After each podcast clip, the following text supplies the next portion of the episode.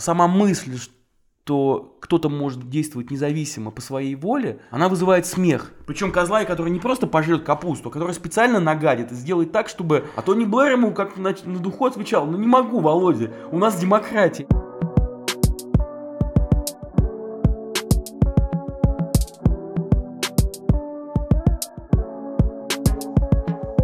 Всем привет! Меня зовут Иван, это подкаст Макридина. Сегодня у нас долгожданный, я бы сказал, гость, если честно. Павел Коныгин, спецкор «Новой газеты», автор и продюсер подкаста проекта «Продолжение следует». Наверняка слушатели подкастов про него знают, и э, я, конечно, ссылки все приложу.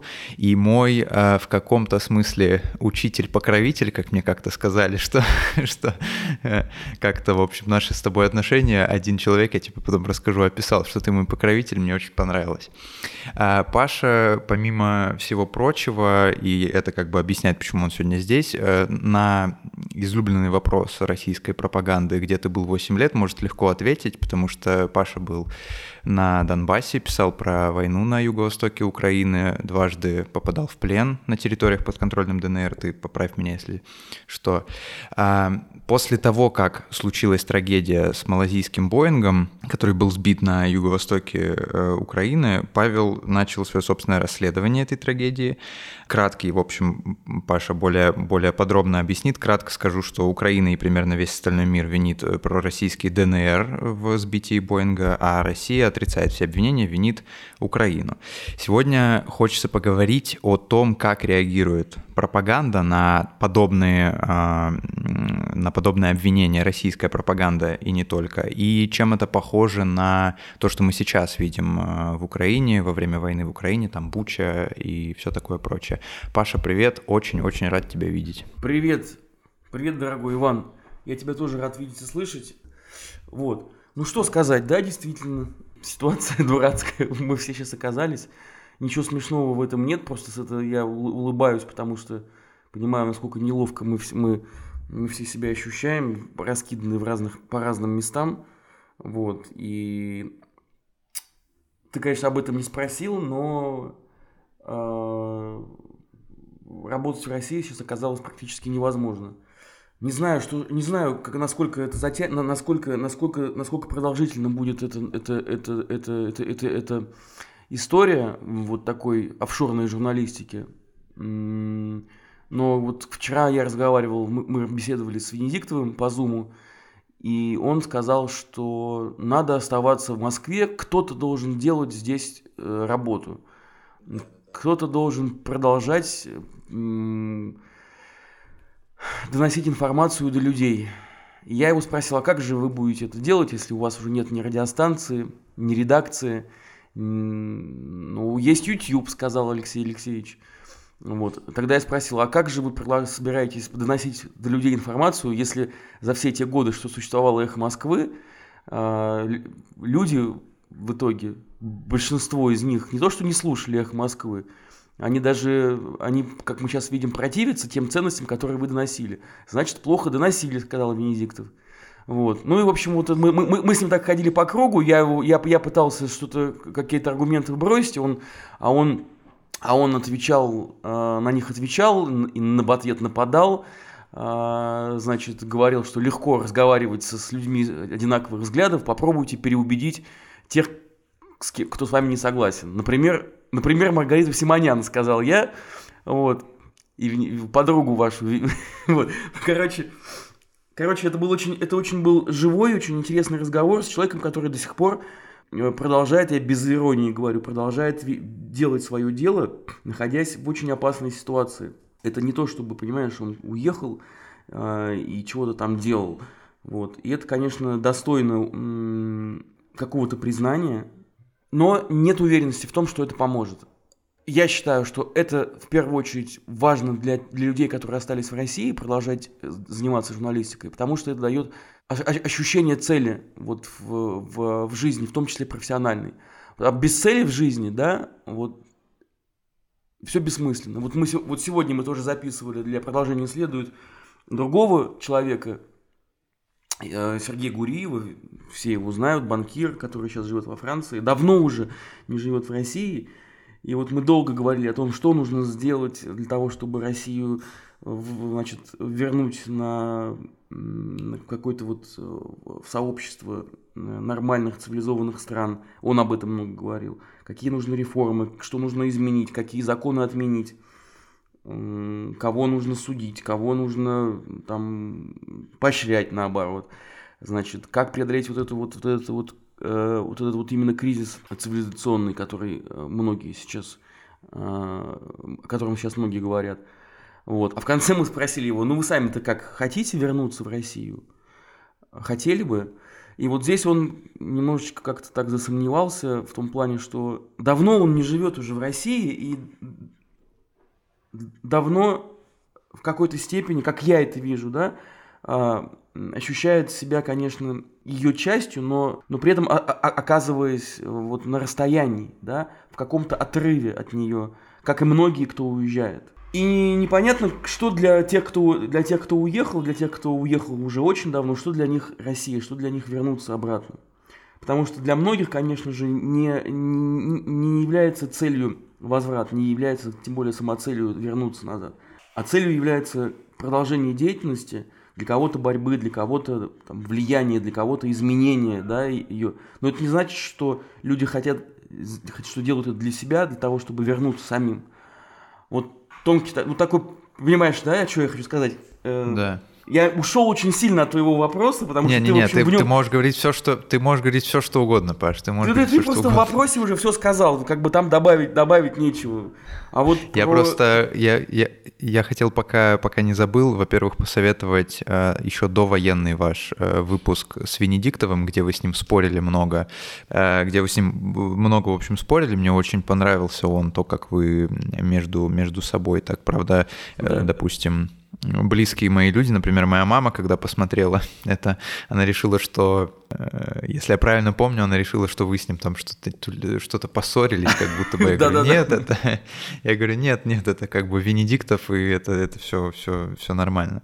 Но вообще, да, конечно, я тоже переживаю на этот счет, и понятное дело, что сейчас, так как мы все оказались за границей, то постоянно думаешь, я вот то, что сейчас от тебя услышал про Венедиктовы, я до этого слышал, ну, много, что вот многие остаются, и что все, если если уеду, то что здесь останется, ну, в России в смысле, а при этом сегодня же я прочитал тоже вполне себе нормальную, как бы имеющую право на существование мысль о том, что ну, э, журналист в тюрьме, он бесполезен абсолютно. Ну, то есть, как бы, зачем журналист в тюрьме? Он ничего не может сделать. И поэтому, если есть возможность уехать и продолжать писать, то, возможно, нужно уезжать, э, чтобы продолжать писать. Ну, собственно, как бы поэтому мы это и сделали.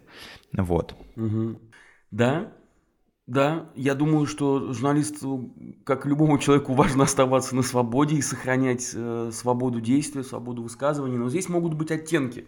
Вот я просто до сих пор под впечатлением от разговора с Венедиктовым, ну, впечатление, под впечатлением, что я имею в виду. Вот тот вопрос, который он, э, который он поднял, который мы подняли с, с, э, с моей соведущей, с Наташей Ждановой, и в разговоре с ним, что должен делать, что более ценно, что более важно, может быть, даже, я не знаю, полезно, благородно, ну, это уже там в, в третью, четвертую очередь. Но, тем не менее, быть э, близко к месту событий, к месту ужаса, я не знаю, террора, преступления, и иметь возможность хоть как-то влиять на ситуацию, влиять на историю, либо сохранять свободу, полную свободу действия, э, иметь возможность куда более критически высказываться, не опасаясь, что длинные руки ФСБ или там, полиции, Центра Э и так далее, Генпрокуратура до тебя доберутся. И быть более смелым, соответственно, да, вот. Но и одновременно, может быть, иметь чуть больше ресурсов. Вот такие вопросы, вот такие вопросы в, в, в, появляются, и давно они были. Это не то, чтобы мы для них открыли, они всегда были. Журналистика в эмиграции, там, да, или какая-то деятельность активная гражданская в эмиграции или там внутри событий.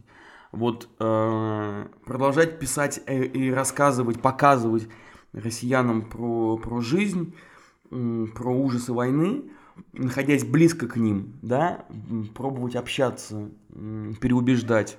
Э, то, что мы делали, находясь, находясь в России, и это очень важно, полезно, и ценность слова, конечно же, гораздо ценность слова гораздо более высока, как мне кажется, когда ты находишься там. чем когда ты находишься далеко. А, ты можешь быть более, более смелым, более, может быть, даже крикливым в каком-то смысле.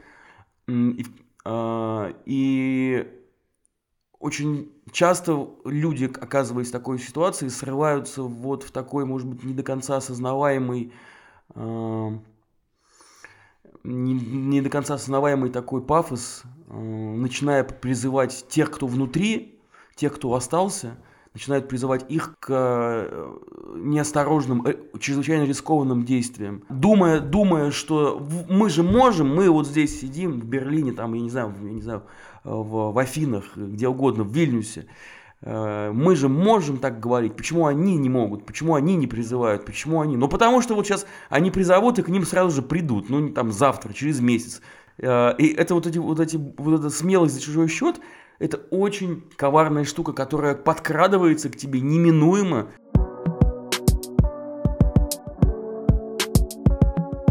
Так, ну давай с тобой, э, мы поговорили с тобой о судьбах Родины и журналистики, давай с тобой теперь поговорим немножко. Я хочу, чтобы ты э, кратко про, вспомнил про так, так вот просто и на начал, что называется, про свое расследование, про Боинг, которым ты занимался много лет, про основные версии сторон.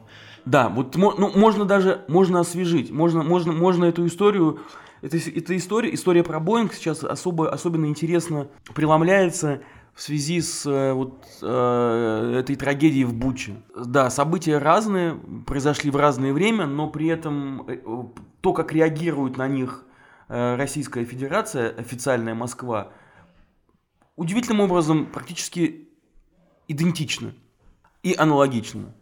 А, то есть в, в, в, в обеих историях у нас есть, значит, пострадавшая страна, это мирные жители – и в, обеих историях у нас есть э, преступная сторона, это люди с оружием в руках, э, которые имеют отношение к России, что в случае с Боингом, то, что, э, что в случае с Бучей. И мы имеем официальные, официальные, официальные лица, государственные лица Российской Федерации, которые, собственно говоря, формируют э, официальную позицию э, э, России, правительства России по, в отношении этой, этой, э, этой трагедии. Значит, очень все похоже. Просто, просто до, до степени смешения, что еще раз показывает, что на самом деле российской, э, официальной российской власти не важно, что произошло, важна реакция, важно общественное мнение, важно то, как, это общественное, как, как, как этим общественным мнением можно манипулировать и управлять. Сначала российская, российские власти говорили, что, это, что тел никаких не было, мертвых людей не было, что все это постановка, все это неправда. Затем, когда появились уже многочисленные фотографии, которые, на которые нельзя сказать, что это фейк из интернета, Министерство обороны заявило, что да, действительно, это все произошло, э, но за всем этим стоят украинцы. То же самое было, точно то же самое, такая же реакция, точно такая же была в случае с Боингом. Сначала нам говорили, что... Сначала они говорили, что нет, вы что... Первая, первая информация была такая, что это вообще военный самолет. Да, как бы военный самолет. Буквально там первые часы. А, и это, и это проскочило даже в, в информагентствах, на РИА Новости, на Life News было. Значит, ополченцы сбили украинский военно-транспортный самолет. Значит, э, потом, когда, когда появились уже свидетельства да, того, что это, это, это гражданские лица с паспортами Голландии, Малайзии, тогда, конечно, все, все уже приосели а, и стали, значит, прикинули, почесали чердак и стали думать, что же нам надо делать, как же нам это все надо легитимизировать. Конечно, э, в этом плане уже потом ретроспективно мы, мы можем об этом судить. Люди, которые стояли за, за транспортировкой бука, из которого выстрелили по самолету, они стали на ходу придумывать, когда увидели неопровержимые свидетельства трагедии, на ходу стали придумывать объяснение, как так получилось, что же такое произошло. И вот они придумали, что а, украинская сушка Су-25 штурмовик сбил Боинг, а мы, значит, да, э, славные ополченцы, увидев такое безобразие, сбили сушку из бука, из нашего бука. Но в официальную пропаганду попала обрезанная версия, потому что, естественно, никак, никак, не, могло, никак не могло российское государство признать, что Бук вообще был у, у, у, у сепаратистов, что они отдали им такое оружие. Поэтому они просто вырезали вот эту часть. Бук прав... надо давай да, скажем, что там основное, как то, что Бук был привезен из России. Да, до этого, до этого, да, да, впоследствии, да, мы, мы в наше расследование показало, что Бук был доставлен на территорию ДНР и ЛНР, и предоставлен, значит, сепаратистам, ну как сепаратистам, а, один из них это, значит, а, Гиркин, Игорь Стрелков Гиркин, отставной подполковник ФСБ, другой это полковник ГРУ Сергей Дубинский, еще один это тоже, это тоже российский майор Пулатов, и четвертый человек это украинец Харченко. Вот. Это те люди, э, доказательства причастности которых подтвердили голландские исследователи. Э, сейчас это в суде, э, это проходит в суде, дело, и там все это слушается, и в этом году будет приговор. Значит, Бук, вероятнее всего, принадлежал 53-й бригаде ПВО России, которая расквартирована под Курском. Движение, перемещение этого Бука мы также проследили в нашем расследовании. Летом, в начале лета 2014 года этот Бук проехал из Курска и оказался у границы Э, с Украиной на территории Ростовской области. Как этот бук потом оказался на территории Украины, то есть в ДНР, ЛНР, вот этого мы не знаем. Это, я, я уверен, что мы узнаем это в будущем обязательно, когда, когда так скажем, заговорят причастные, которые сейчас боятся этого делать по очевидным причинам. Вот, но тем не менее. Значит, доставили Бук, из Бука выстрелили, попали в самолет. Очевидно, не хотели стрелять, попасть в самолет, стреляли по, по, по другой цели.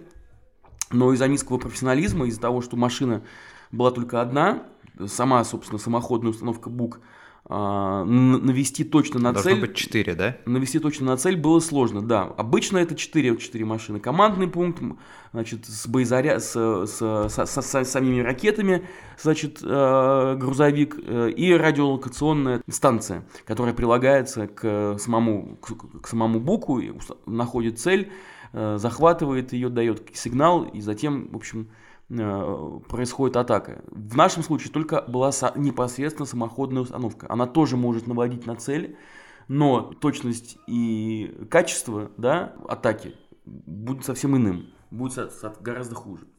Собственно говоря, так родилась история про то, что это украинцы, э, причастны за этой трагедией. Потому что вот первая, значит, первая, первая реакция э, причастных к... Ну, первая реакция людей, которые стояли за атакой, вот Харченко, Пулатова, Дубинского и Геркина, она была такова, что надо сказать, что э, Сушка сбила Боинг, а мы сбили Сушку.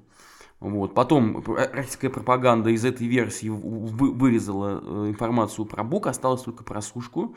Вот. И с этой версией российская, российские власти носились несколько месяцев всячески ее докручивали, обвешивали. Комсомольская правда придумала, придумала историю про капитана Волошина, который грустный прилетел, значит, э, на своей сушке э, на базу в Днепропетровск и сказал своему механику, значит, схватившись за, за голову, самолет был не тот, значит, и этот механик потом якобы пожаловался, э, сообщил, донес про капитана в комсомолку, Значит, потом подключился Следственный комитет, и сам Бастрыкин заявил, что э, так оно все и было.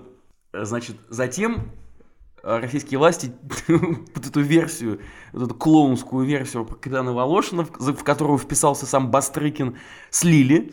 Слили абсолютно бесславно, поручив э, Алмаз Антею расследовать истинные причины, значит, э, э, трагедии Боинга. И Алмаз Антей выдал на гора новую версию о том, что действительно по Боингу стрелял Бук, но Бук был украинский и находился на территории села Зарощенское, которое контролировалось силами ДНР. Вот представили даже расчеты, да, в Алмаз Антей математические. А Алмаз Антей, да, вот создал еще одну версию, э, в общем, и про то, про, про то, что Бук стрелял, но украинский.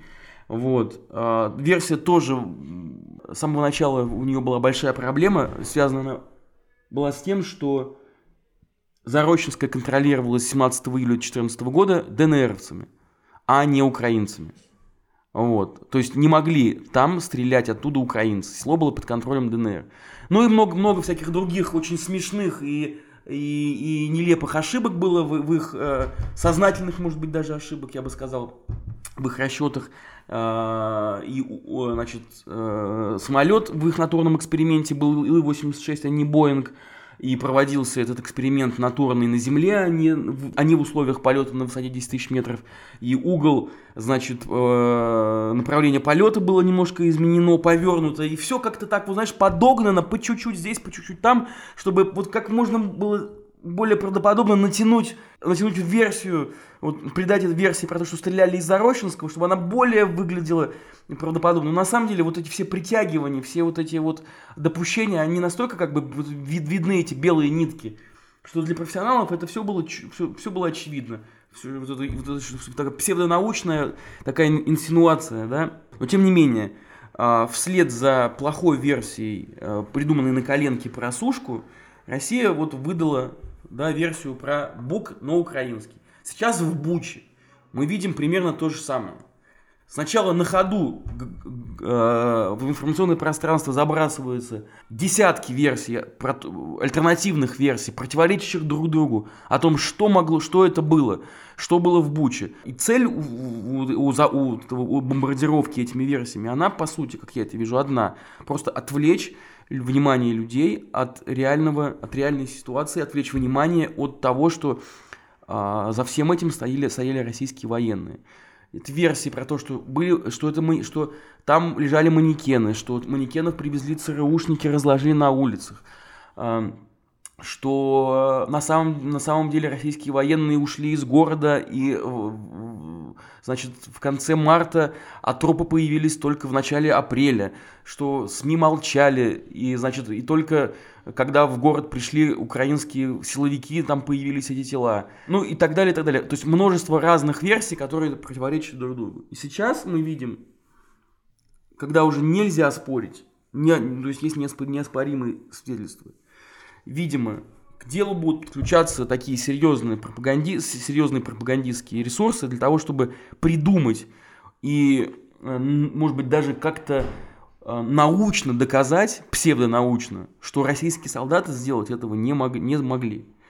А, вероятно, будет в деле какой-то новый Алмаз Антей какой-нибудь, да, который вот представит, не знаю, какие-то спутниковые снимки, значит, свидетельства очевидцев каких-то там, да, а, еще какие, какую-то информацию.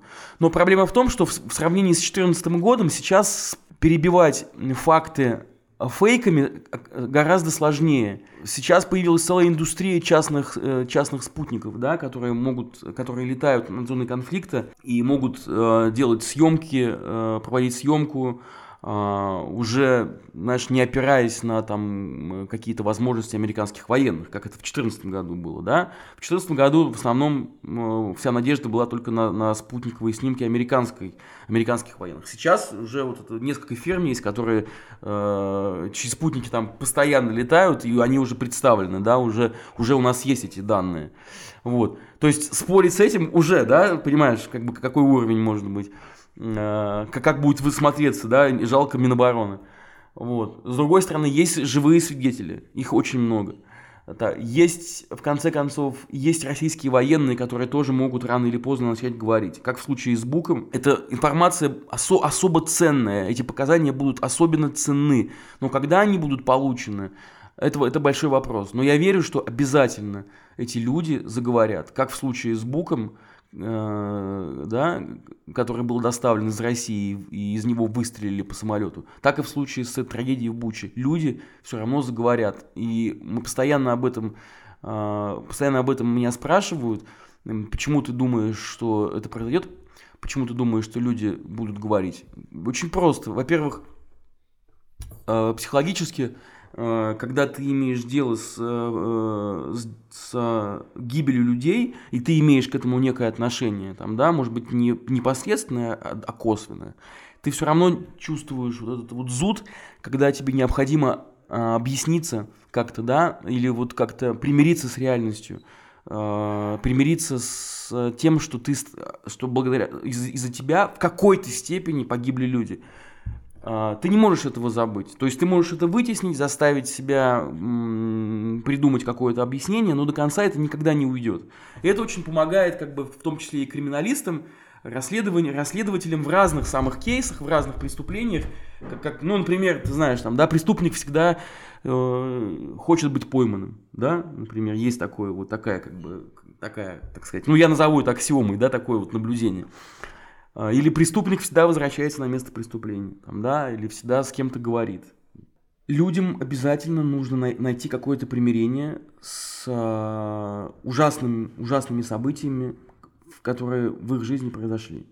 Вот в случае с Боингом этих людей очень много. Это не только э, те, кто нажимал на кнопку, не только те, кто были в экипаже Бука, но это люди, которые имели отношение к доставке, к транспортировке да, этого оружия. Это люди, которые были в составе э, военизированной группы, которая там находилась э, по другую сторону границы, да, и помогала доставить это оружие, которая помогала утилизировать его, когда Бук обратно в Россию ушел, э, куда-то ведь его дели, где-то же его запрятали, э, как, как какие-то как, какие записи оставляли в журналах отчетности вот огромное количество людей, десятки, я думаю, людей, может быть, даже сотни, имели к этому отношение. И всем им, конечно, надо как-то закрыть, да, э, вот этот вопрос. Это произойдет, это обязательно будет, у них будет такая возможность, когда они почувствуют, что они могут говорить э, без риска для своей жизни. В истории с южнокорейским Боингом, который был сбит в 80-е годы, да, 10 лет прошло после того, как появилась возможность безопасно, разговар... безопасно, безопасно выговориться. И э, пилот, летчик истребителя, который атаковал самолет, он выговорился. В интервью Илишу, журналисту известий, он выдал целый аккаунт, ну, вот прямо полностью, целиком и полностью рассказал, что произошло, как это произошло, какой был приказ, Э, какие были последствия, как это потом все обсуждалось, э, какая проводилась работа. И множество-множество людей, которые, с которыми Илиш разговаривал, вот расследуя да, южнокорейскую эту историю, всплыло на поверхность. Множество показаний. То же самое будет и с Боингом. То же самое будет и с Бучей. То есть пока мы видим только показания людей по эту сторону границы, да, украинцев, у журналистов, э, военных, э, и так далее, и так далее. Но важно дождаться и собрать показания и людей, которые э, непосредственно были причастны к, к, к этой трагедии. И эти люди, невзирая на, на степень своей причастности, я думаю, конечно же, заговорят. Заговорят, или, может быть, кто-то из них будет скрываться, да, но ситуация, все равно мы верим, что ситуация позволит через какое-то время э, говорить тем, кто захочет, и а тем, кто не захочет говорить и будет скрываться, конечно же, их можно будет э, каким-то образом э, привести да, к правосудию, то есть доставить их к правосудию. Э, будет такая возможность. Никуда это не уйдет. Такого рода вещи не забываются, такого рода вещи не уходят. Даже если ты этого хочешь, даже если ты хочешь забыть, а, то ты потом все, то ты все равно рано или поздно вернешься, или, или тебя вернут, а, но тебе это не даст спокойно жить. Вот это надо прекрасно понимать и осознавать. То, что российская власть пыталась все эти годы сделать с Боингом, она пыталась заболтать, а, сделать вид, что ничего не произошло, забыть, да, вот эти все смешки, ах, сколько времени уже прошло, пора бы уже успокоиться и начать, и начать жить дальше. Это вот но этого не происходит. Пока живы люди, пока живы семьи погибших, семьи жертв, забыть это не удастся. Заболтать это не удастся. И вот это то, что надо понять, да, в том числе российской власти. Э, когда читаешь то, как еще реагируют э, российские власти на подобные заявления, я вот вспомнил, что про Боинг, например, говорили – а, ну мы же хотим сами расследования независимым, мы же хотим всех допустить, только вы с нами не хотите сотрудничать, вы не хотите нам тоже давать возможность поучаствовать в расследовании. Я вспомнил в этом смысле еще то, как когда отравили Навального, тоже была история про то, что говорили, ну мы же хотим, чтобы вы нам предоставили, чтобы Германия нам предоставила доказательства, вот это вот все. Вот что это, это действительно так, действительно никто не хочет с Россией сотрудничать. Вот, например, э, Joint, вот этот э, JIT, Joint Investigative Team, да, которая занималась расследованием, там же, ну там Австралия, Малайзия, да, Нидерланды, Украина, там России нет. Как ты думаешь, почему не, не хотят, вот они, как бы не хотят люди, которые это расследуют, не хотят Россию пускать? Или хотят, но Россия в этом смысле врет власть? Ну, потому что, потому что очевидно, что за все эти годы, да, история показала, что если Россия в чем-то участвует, она не пытается найти правду, она пытается эту правду скрыть. Если у нее есть доступ к материалам, она пытается это использовать, эти материалы, да, таким образом, э, чтобы дискредитировать, да, чтобы подорвать само э, благое начинание да, то есть как бы э, вот эту цель найти истину, да, она подрывается таким образом, чтобы не, не э, чтобы наоборот истину было сложнее найти э, вбросами, там, какими-то пропагандистскими уловками, там, да, сливами и так далее, и так далее. То есть, на самом деле, многие, многие страны уже, уже поняли, что приглашать Россию на равных участвовать в чем-то, значит пускать козла в огород. Причем козла, который не просто пожрет капусту, а который специально нагадит и сделает так, чтобы эта капуста больше не росла там, да, я не знаю, морковка не росла, чтобы сложно было, чтобы сложно было вообще что-то на этом огороде сделать. Вот, понимаешь? То есть э, Россия говорит, нас не позвали, Украину позвали. Вот, а почему? Потому что на территории Украины это произошло. А, почему не позвали Россию? Потому что опасались, что, э, что вот это приведет к, к, к на самом деле к сознательному, к сознательному дискредитации да, к уводу да, всего расследования в сторону. Вот. То же самое и сейчас в Бучу, уже пошли, пошли вопросы. Ну, если вы нас обвиняете, точнее, пошли вот эти сентенции, если вы нас обвиняете, давайте да, да, нас э, организуйте расследование международное и нас туда пустите. Ага, чтобы вы пришли и, как бы, и что? Вот, э, понимаешь, а, в случае с, даже с тем же с Боингом, там Россию при, при, привлекали, при, приглашали, в некотором роде участвовать и кооперироваться. А, Россия какие-то данные свои предоставляла, а, какие-то данные получала сама. И всякий раз, когда она получала какие-то данные, она использовала а, эту информацию для того, чтобы свою альтернативную версию укрепить не для того, чтобы найти виновных, да, реальных виновных, а для того, чтобы, наоборот, увести внимание а, а, в сторону, увести внимание от себя. Поэтому, как бы здесь, понимаешь, ты, мы, когда говорим про нынешнюю российскую власть, не про, не про страну, а про власть надо разделять, да, mm мы им дело, имеем дело с очень циничными людьми, с очень циничной силой, которая, как бы, для которой поиск истины это говно, как бы, которое не стоит даже упоминать. Это вообще о чем вы говорите? Какой-то детский сад. Ребят, ну вы что? Вот, это вот такие люди там, да.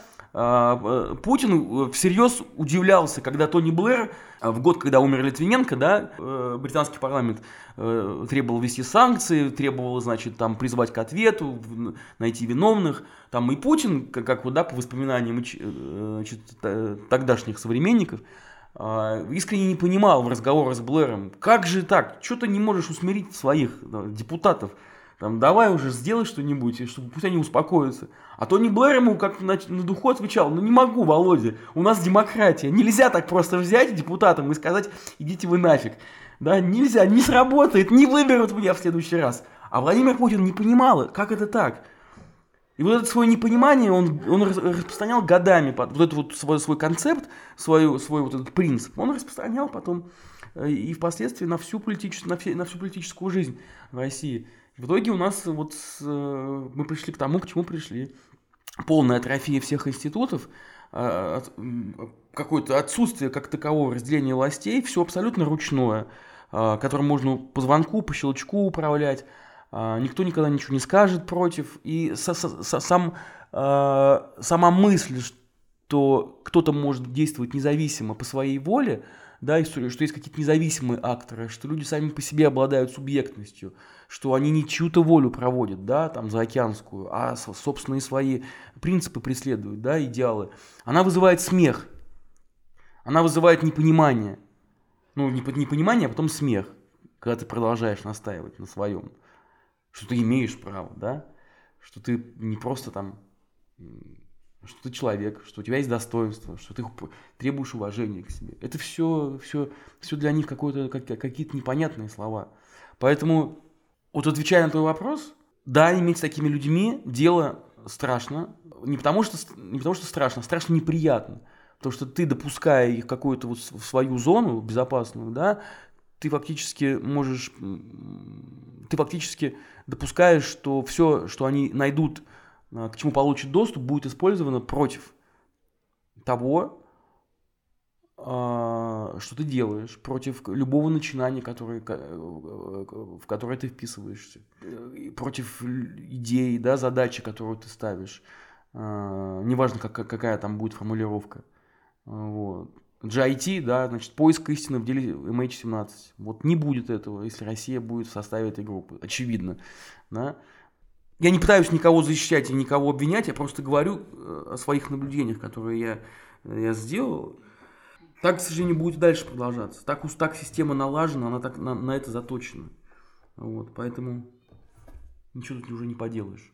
Э, Еще знаешь, у меня, возможно, есть такой, э, может быть, глупый вопрос, но я просто, поскольку я прочитал твой пост, э, ты там в том числе писал про то, что вообще-то в целом Россия может сдать, например, там каких-то кадыровцев, которые не считаются там военными, как бы формально и так далее. Вот я подумал, почему, почему так боятся вот этой ответственности, почему, например, тоже в случае с Боингом, в случае с Бучи они не могут сказать, например, ну это не как бы что-то там какие-то приехали, непонятно откуда, не наши кадровые военные. И почему в случае с э, с Боингом тоже не могли сказать, как они всегда отрицали, например, несмотря на многочисленные доказательства, что российские военные присутствуют в ДНР, ЛНР. Почему они не сказали, ну, там они не присутствуют, Бук не наш, ничего не наше, мы вообще не сбивали, ну, а ДНР, ЛНР, ну, что там, Гиркин, вот пускай его, ну, как бы сдать, например, кого-то. Почему они так не могут сделать? Ну, потому что это все, это, это не про то, что своих не бросаем. Я думаю, что они с радостью бы бросили бы всех и кинули, и Стрелкова, и Геркина, и Дубинского, и вытерлись бы, значит, и не, не, не, не вспомнили бы. Но а, признание того, что это сделали сепаратисты, или там какие-то прокси, да, э, силы, фактически россияне, да, тем не менее, какие-то люди, имеющие отношение к официальным российским структурам, или имевшие, но тем не менее сейчас выполняющие задачу – вот провести связь между Геркиным, да, э, Дубинским и э, официальными российскими инстанциями, ну, это дело времени, это техническая задача. Она легко реализуема. Провести связь между, между официальными лицами ДНР и, и, и, и Российской Федерации тоже очень, очень легко. Если бы силы в ДНР действительно были независимы, если бы Геркин действительно действовал бы а, исключительно по зову своего сердца, а, не получая никакую поддержку в России, не, не координируя свою деятельность с, с, российскими военными, тогда, наверное, да, можно было бы так сделать. Можно было бы сказать, что мы вот поддерживаем их только идеологически, а материально, финансово э, и военно мы их не поддерживаем, только идеологически. Вот, поэтому, пожалуйста, вот э, езжайте, арестуй, арестовывайте их. Более того, мы считаем, что даже несмотря на то, что мы их поддерживаем идеологически, э, мы осуждаем то преступление, которое было, было совершено, и они должны понести ответственность. Мы осуждаем, и мы поможем вам получить доступ к этим людям и их судить. Да, поскольку мы имеем влияние на эти территории, э, идеологическое, да, мы, мы поможем вам и отправим туда спецназ, который их арестует. Ну, да, допустим. Этого не было сделано, да? Потому что помощь не только идеологическая, потому что помощь самого, самая разная была, была э, на тот момент оказана и оказывалась. И это значит, что Россия уже тогда участвовала в военной агрессии в отношении Украины.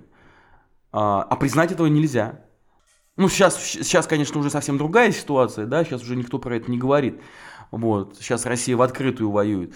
Но тогда это было, это было бы международно, это было бы признано самой страной-агрессором, что она осуществляет агрессию. На это они сделать не могли. Сейчас другая история в Буче. Сейчас, сейчас Россия на глазах всего мира творит, творит э, вот это, это безобразие. И Здесь, конечно, уже не надо ничего док- не, на- не надо доказывать э, причастность России как таковой, она уже она очевидна, но надо как можно, надо люто отрицать, люто придумывать какие-то такие, то есть придумывать вот просто невероятным образом э, аргументацию, которая бы отвела внимание, отвела бы внимание от э, этой истории. Но это уже невозможно.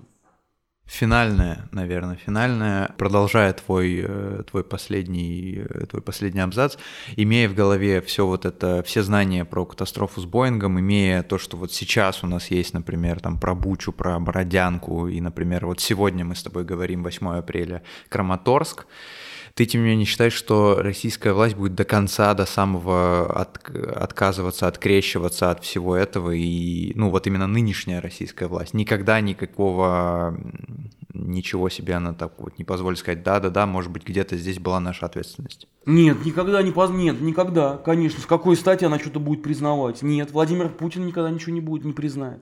Никогда. Все. Для него история закончилась. История с Боингом, она завершена, история с Бучей завершена, история с Крымом, с Украиной. Все это все уже, он на это, на это пошел не для того, чтобы от этого отказываться. В его картине мира он должен идти до конца сейчас.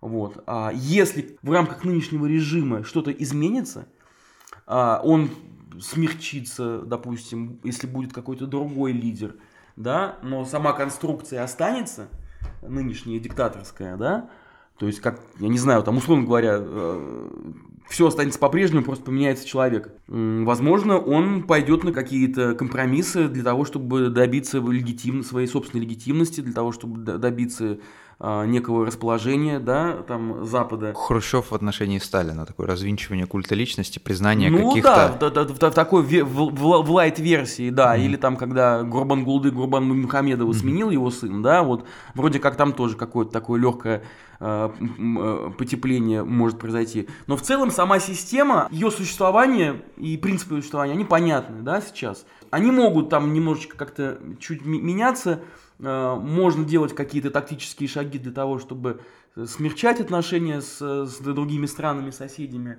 Но в целом она такая же остается воинственная. Но при этом сам ее руководитель, да, лидер, он никогда не сделает шагов назад. Это, это уже очевидно.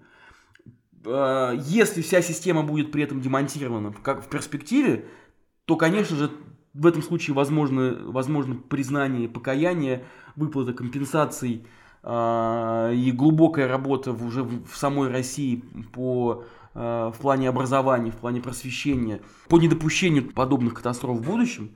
Вот. Но это, и эта фундаментальная работа возможна только когда, измени, когда э, изменится сама система. Э, вот. э, даже тут дело уже не в персонале, а именно в, в настройках самой системы. Спасибо тебе, Паша, большое, что ты нашел время. Спасибо тебе.